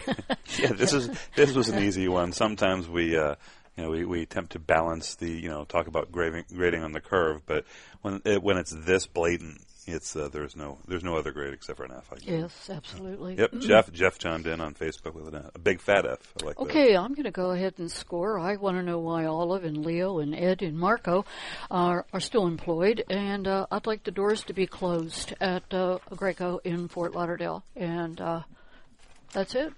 Well, they're they're not going to fire Marco because he's a great Marco sales makes manager. him a lot of money. He's a great sales manager, and any dealer down there would love to have Marco.